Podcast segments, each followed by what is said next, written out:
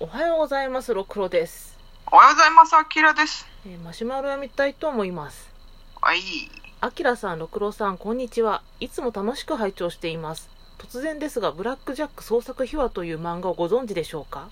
定額制夫の小遣い万歳の吉本浩二先生が作画をされている作品ですタイトル通りブラック・ジャックを主軸にして手塚先生の創作にまつわるエピソードを漫画にしたものなのですが手塚先生のエピソードを語るゲストが松本零士や寺澤武一息子さんの手塚誠などびっくりするほど豪華で漫画好きとしてはたまらない作品ですよく手塚先生萌えを語ってらっしゃるお二人なのでこの作品もお好きなのではないかと思いマシュマロを送らせていただきましたまたラジオ楽しみにしています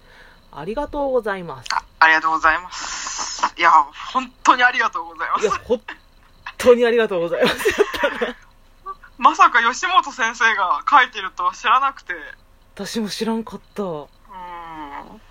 いや吉本先生の絵がすごい好きなんだよね。わかるー。なんやろう。すごい勢いを感じるよね。そう。あとなんか、ちょっとテンポがいいと思うんだよね。うんうんうん。表情も豊かやし。そうそうそうそう。なんかこのブラックジャック創作秘話の中でさ、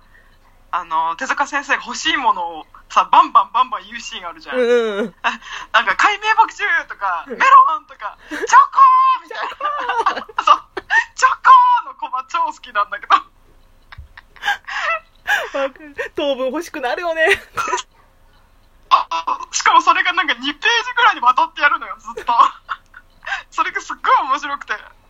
ななんか、半調味を感じるんだよね、だから。 あ、そうそうそうそうそう、そんな感じ。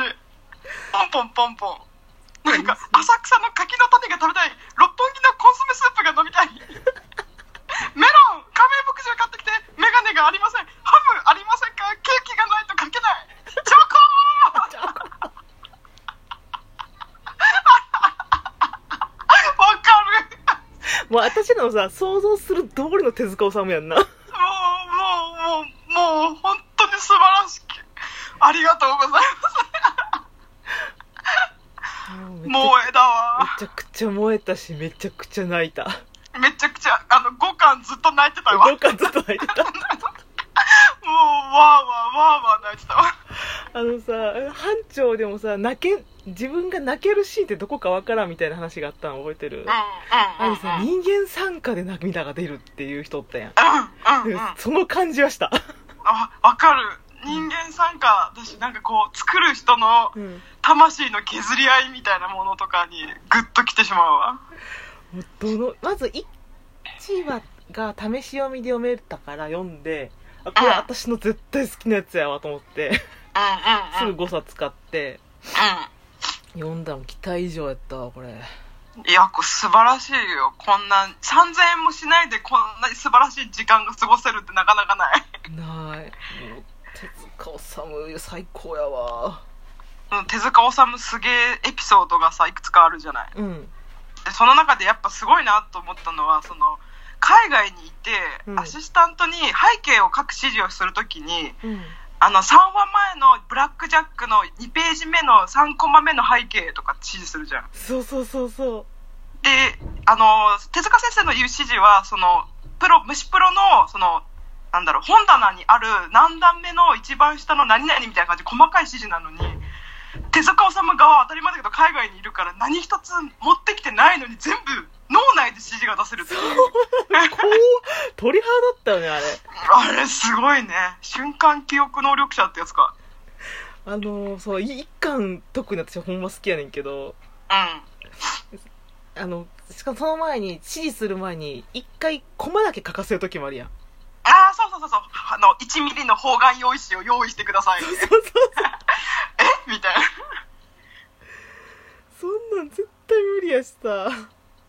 で、その後で、あの、海外から帰ってきた時に空港で、あの、永井豪先生と一緒に撮ってんな。うん。うんうんうん。撮って、 その永井豪先生が、あの、見送るとこ、時に、編集者に誘拐されるように連れ去られて今行きましたっていう 人とかめっちゃおもろかった。両脇抱えられてね、本当に連行されるかのように。いやーどうもどうも、お疲れ様です。バシバシバシバシ、ガシッと。すごいよね、これ ね。すぐに書き始めましょう。すごいね。飛行機の中の小さい読書灯の明かりで解明牧場をこう片手に持ってペン入れしてるっていうのもゆ揺れる飛行機の中でよくペン入れするなっていうねすごいなんかねそういうすごいシーンをこの吉本浩二先生1ページとかドカンってこう書いてくれるのよねうんうんうそんれが良かったこの、そうだね熱い書き方が熱いというかなんか見てる方に同じぐらいの衝撃を一緒に与えてくれるというかねそうそうそこには人間参加を感じて涙めっちゃ流しうんたうん わかるわかる あったなあ熱い人たちって好きだわーと思ってさ、そうそうあとこれちょっと私一つ言って言っておきたいことがあってうん、あのみんなさその虫プロに集まってさ原稿が上がるのを待つじゃん編集者が、うんうんで常に十何人とかいるわけじゃんみんながずらって、うんうんでそれがさ「発売はうちが先だよあーこっちはカラーがあんだよてめえ」みたいな感じで喧嘩するじゃん なんか私これ見ててあれこれもしかして修先生のハーレムなんじゃないかって思ったそこまで行った そうそうそう。なんか、えっ、と、僕はその締め切りが1本しかなくても同じぐらいギリギリになりますと。うんで、その編集者の人と一緒に作ってるから、編集者がいなければ世に出なかった作品がほとんどですみたいなことを言ってるシーンがあって、うんつまりこれはその、まあ、運命共同体という意味で一緒に作品を作ってることでもあるんだけど、うん私多分これ裏を返せば、やっぱ求められてないと書けないんだと思ったの。怖いことを怖いことを気づくんじゃ ないよいや、でも大事なことだと思う。やっぱ、なんかあるじゃん。求められてないと、やっぱ、筆が乗らないっていうか。いやでもそれさ最終巻の5巻のところに書いてあったやんか書き続けていないと読者から忘れられてしまうのではないかという手塚治虫はずっと怯えてたってさうんうんうん。であのトーマの心臓でも言ったけど人は二度死ぬと一度は肉体が死んで二度目はその存在が人々から忘れられた時って言ってさうん。なんかもうそう こんだけ絶対みんなが知ってる漫画家の人でさえもそこの恐怖に怯えるってさそううんうんうん、人間味を感じてまたそこで涙流す うん わかるなんかやっぱりこう求められてたいしなんかみ見せてい作品を見せたいっていう気持ちがあるんだろうなきっとうん壁さんやばくなかったカベさんやばいねあれは簡単にハードボイルド畑の人間だねウイスキーを木のままでやるってやつ そうそうそう気のままでやるって言い方がまたすごいしさあのかかじったリンゴを壁にバーンって投げるっていう壁さん漫画道とか他のやつも出てるんでしょ、なんかね有名編集長有名編集者なんでしょうんもう絶対見ようと思っそりゃそうだよたな次壁さんに興味を持ち出したからさ あのこここの世界にいる人たちみんなキャラが立ちすぎてウケるんだよねキャラみんな立ってんのよそうそうそうそうわかるなんか壁さんが登場した時にこの人ほんまにヤクザかと思ったみたいなこと言われてなんかなんか一緒に電車に乗ってあの網電車の網棚にある少年マガジンをペラッとめくってポイ捨てってうんそうそう上着の袖は手を通さず歩くっていうかススーツスーツ肩掛けみたいなかっ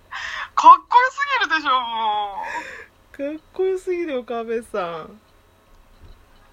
ああとさあの息子さんがさ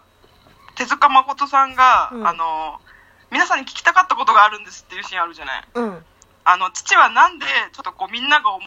鼻が大きくてふっくらしてて、うんうんか書かれるんですかって実際の父はもっとスラッとしてたし顔もこんなに丸くなかったってうん言っててさ、でその後さあのでも僕もここんな風に書いてくださいん息子ですからっていうシーンがあるじゃない、うんこれこれ私泣いたよねもうおおえつを漏らしたもんおうおうって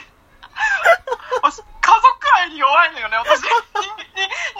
参加も好きだけど家族愛に弱いわかる私もそこめっちゃ泣いたそうまた息子ですからっていうこの表情の良さそうねそうそこで本当の自画像を描くっていうのもまたいいよねそうそうこの演出もまた憎かっそうたの演出がもういいのよこれそうわかる。なんか、やっぱりみんなが思う手塚治虫像を壊しちゃいけないし、それは僕も息子だからっていう、なんか、うんわ、あなんか言葉にできないけどめっちゃ燃えるんですよたまんないじゃないたまらんたまらんうんいろんな漫画出てくるやんかうんいろんな漫画出てくる中であのなんだっけ赤塚不二夫先生にうんうんうん店に行った人長井う長井剛先生やだからうん長井剛先生が赤塚不二夫先生に叱られるっていうシーンやったやんかうんあ子供にこんな残虐なもの見しちゃダメだよみたいなこと言っうんうんうんてうんその後壁さんがうん赤塚先生があんなこと言うなんてなって言っていやでもその逆に言うと赤塚先生が絶対書かない漫画やからあこれはありだって永井豪さんが言ってそれ分かってて亀さんが「赤塚の嫌がるあんたの漫画うちで書こうぜ」うんかっこいいだから分かっててねこれ才能があるから赤塚先生潰しに来たなと思ってそうそうそうそうそうそうもうわかるんだろうねなんとなくあこいつは来るなっていうのうがうんうんん今のうち潰しとこうみたいなそううんうんそういうのがいいすこごいの本気でやり合ってる感じがいいねこの漫画家同士がなんか昔の芸人さんとかもそうだけどさ、あうんの本当にプロで一級で十分売れてるのにうんまだ若手には負けたくない負けらんないみたいなそのバチバチ、うんもうライバル視することなんかないぐらいの大御所なのにいまだにこう喧嘩しに行く人いる見るとさやっぱちょっと心がウキウキするよねな んかウキウキするだって私その現宮崎役みたいな宮崎駿に「君の名を」の感想聞きに行った時もワクワクした もんねわかる殺しに行けと思 ったもんあ終わる確かにありがとうございましたあありがとう